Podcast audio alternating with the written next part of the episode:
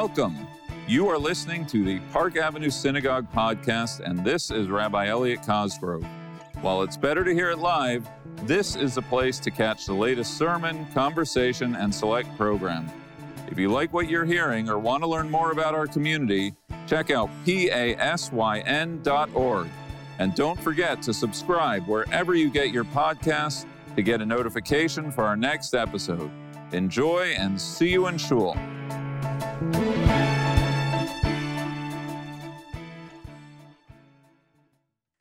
Shalom, Shana Tova. Rabbi Cosgrove and I had a good friend, uh, Rabbi Adam Feldman, who passed away uh, a few years ago.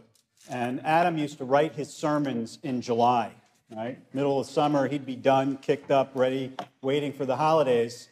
And uh, I can assure you, your rabbis don't write their sermons in July. Lesson to our intern a lot can happen between July and the high holidays, um, including your work husband basically giving your Yom Kippur sermon that you were thinking about giving about Giannis, right? So, remember thinking about it, I'll tell you, it was better and it was shorter, right? Yasher beautifully done.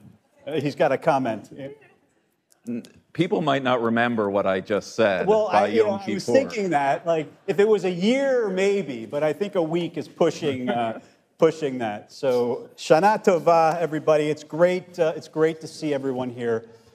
Like many of you of a certain age, when I celebrated my bar mitzvah years ago, I received a number of certificates from Keren Kayemet L'Yisrael, the Jewish National Fund, stating that a tree had been planted in my honor in Israel, right? You remember this. And like many of you over the years, I thought about that tree or those trees a lot, right? Which was this sort of physical manifestation of our relationship to the Jewish homeland. Where was it? Was it being cared for? Was there perpetual care on my tree, right? How had it grown over the years? How was it doing? And I remember my first trip to Israel, how excited I was to go and find all the trees that had been planted on my behalf, only to discover that among the 240 million trees that had been planted in Israel since its founding, there was not a section set aside to honor Neil Zuckerman's entry into Jewish adulthood. So, yes, I am aware that the trees planted in Israel by individuals or honoring individuals are not, in fact, labeled. But this past summer, while I was there, I set out to find one tree. My quest took me to a place called Sha'ar Hagai. Sha'ar Hagai is a site, it's a museum, it's a memorial located on the road that connects Tel Aviv to Jerusalem. It was a road that actually saw fierce battles during the War for Independence in 1948, later becoming a heritage center dedicated to the memory of those brave soldiers who fought there and broke through the road to Jerusalem. It was a powerful, emotionally impactful place that tells the story of this truly critical moment in Israel's founding. But the real reason I went there was to be present in a place where a largely unknown and forgotten event occurred in the history of the Jewish people. The date was February 14th, 1949. A few weeks earlier, Israel had held its first election as a sovereign nation. It's a miraculous moment in its own right. And on this day, February 14th, 1949, the Knesset, the Israeli parliament, was going to meet for the first time in Jerusalem on King George Street. You've walked by this place. If you've been to Jerusalem, you've been to Ben Yehuda, you've walked by it. You don't even know it's there unless you read the sign because it is a dilapidated structure that is waiting to be, uh, to be renovated. And on his way to this historic gathering in Jerusalem, David Ben Gurion stopped at Sha'ar Hagai where only a year before so many had died attempting to break the Arab siege of Jerusalem and open up the road. And what did Ben Gurion do there? He planted a tree. And that's the tree I wanted to see. Now, of all the things that Ben Gurion could have done that morning on his way to the first meeting of the Knesset, why did he stop to plant a tree? Well, the easy answer is that February 14th, 1949 was Tu B'Shvat. Danny Gordis describes how Tu B'Shvat became significant in Israel because it filled a void on the Jewish calendar. We know, according to the Torah, when the Israelites left Egypt, when the Torah was given, we know the year that the temples were destroyed. But what we don't know is when the Israelites actually entered the land of Israel after wandering in the wilderness for 40 years.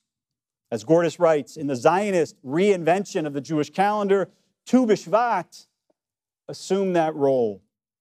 And while we have a photo of Ben Gurion planting a tree on this day, there's another photo from the same day of a group of school children gathered near the Knesset in Jerusalem in front of a sign celebrating Tu B'Shvat, quoting a verse from Isaiah In days to come, Jacob shall take root, Israel shall bud and flower. It was a monumental occasion.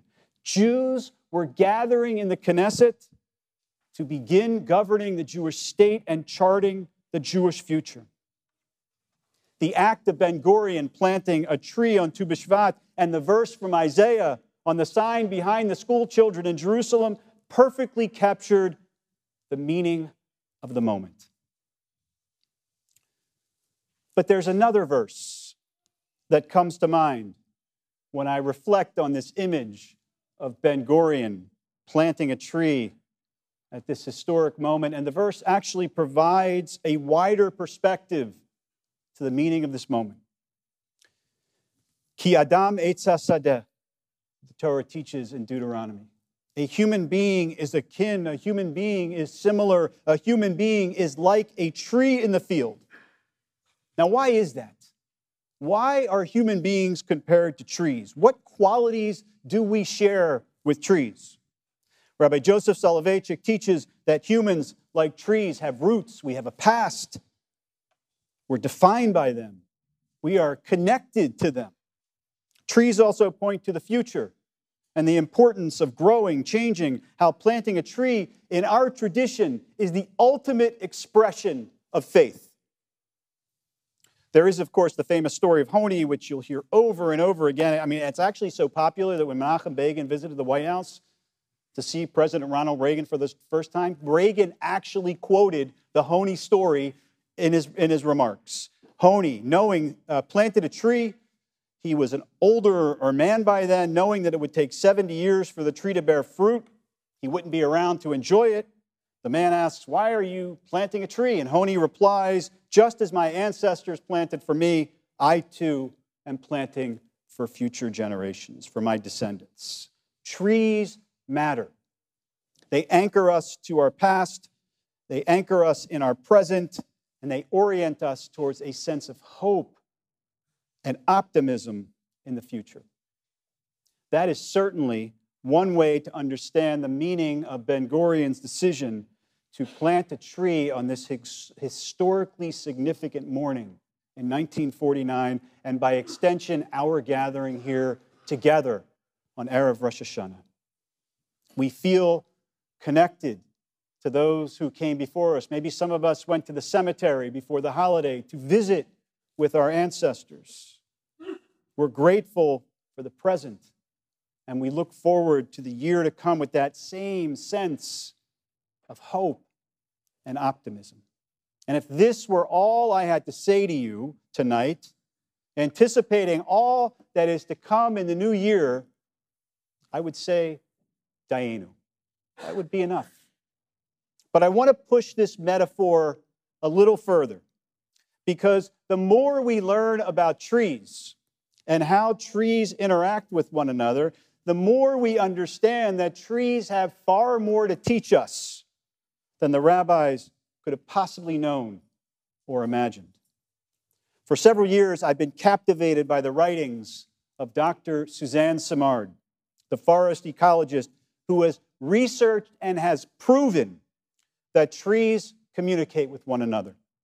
For a long time, she was actually ridiculed by fellow scientists for this belief. Now it is just simply accepted as fact, as science, that trees don't stand alone as individual organisms in a forest.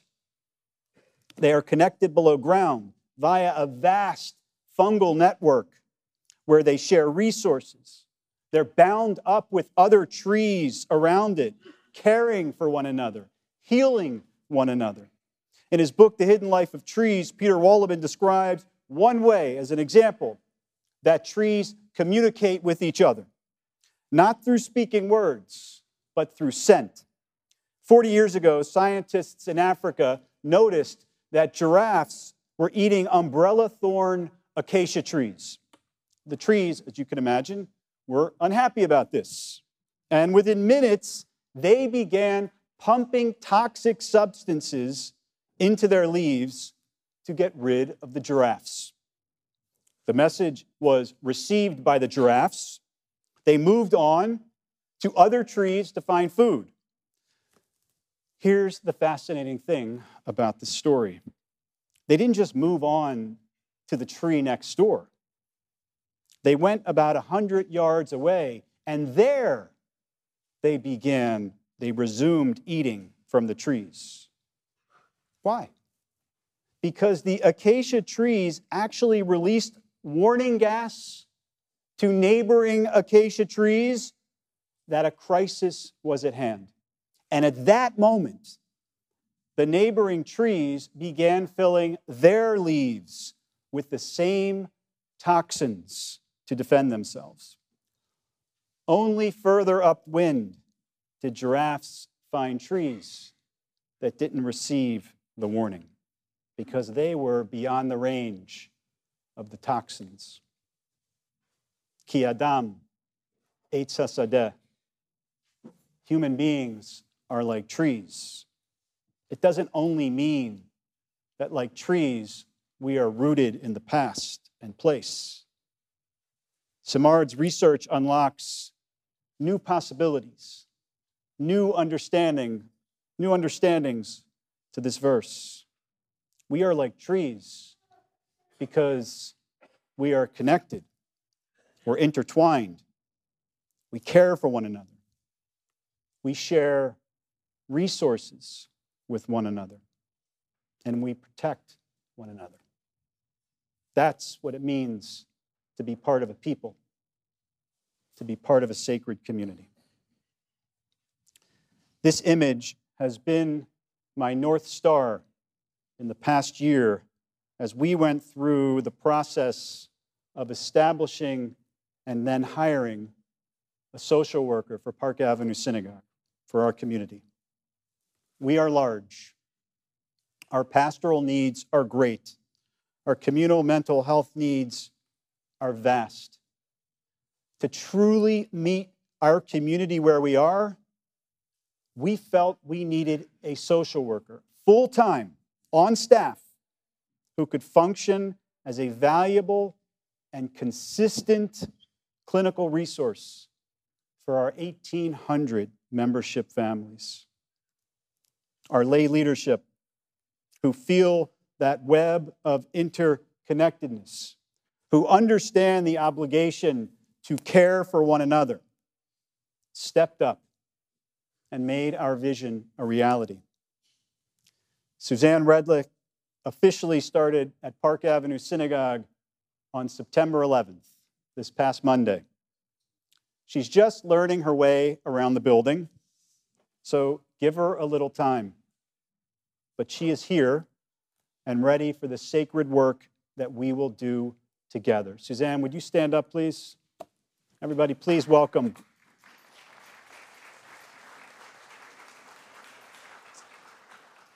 Suzanne, welcome to our family.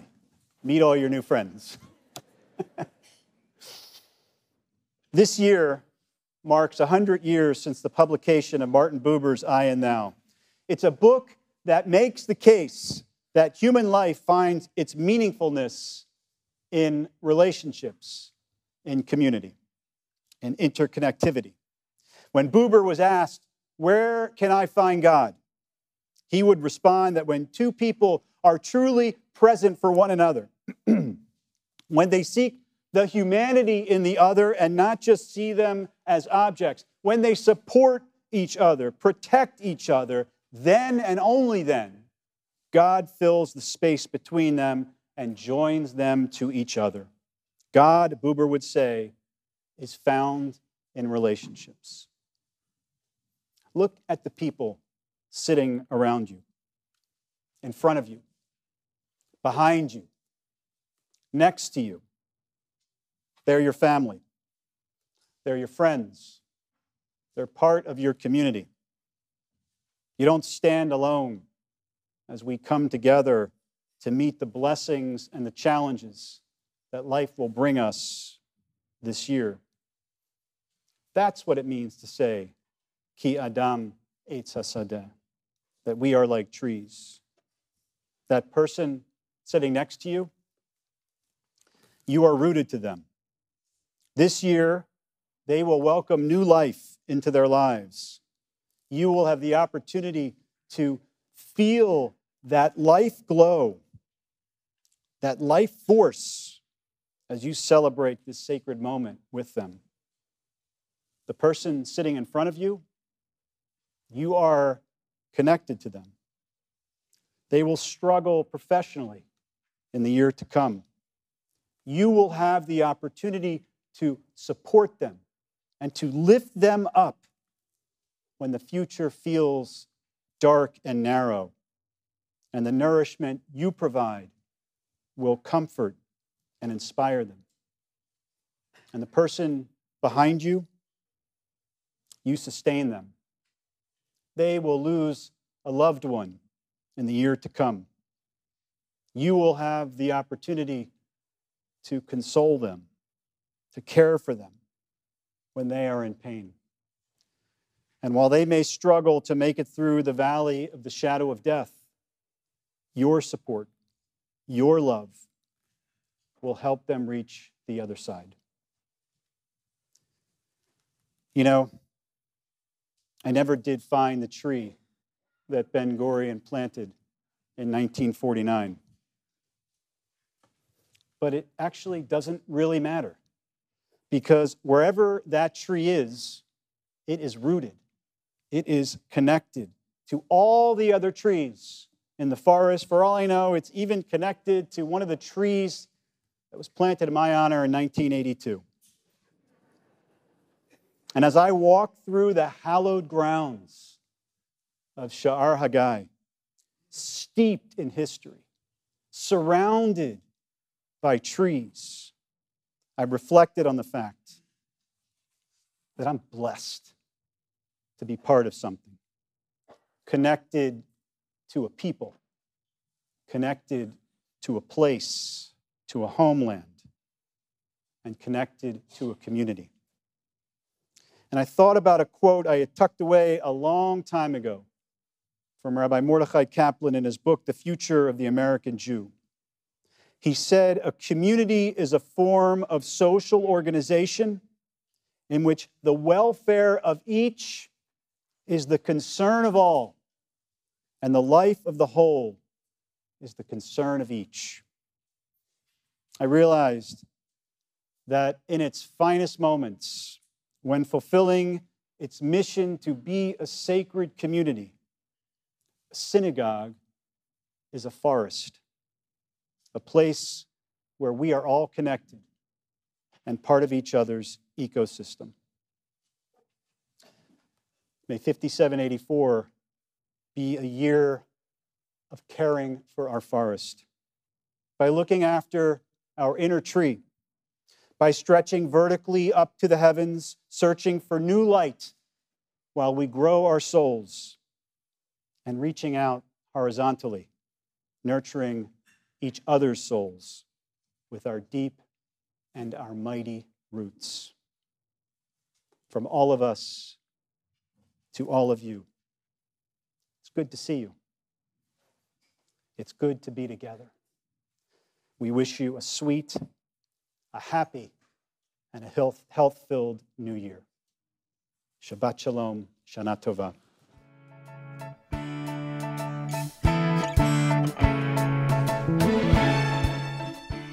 Thank you for listening to the Park Avenue Synagogue podcast. If you enjoyed this episode and want to learn more about our community, check out pasyn.org. See you in Shul. Hallelujah, Hallelujah.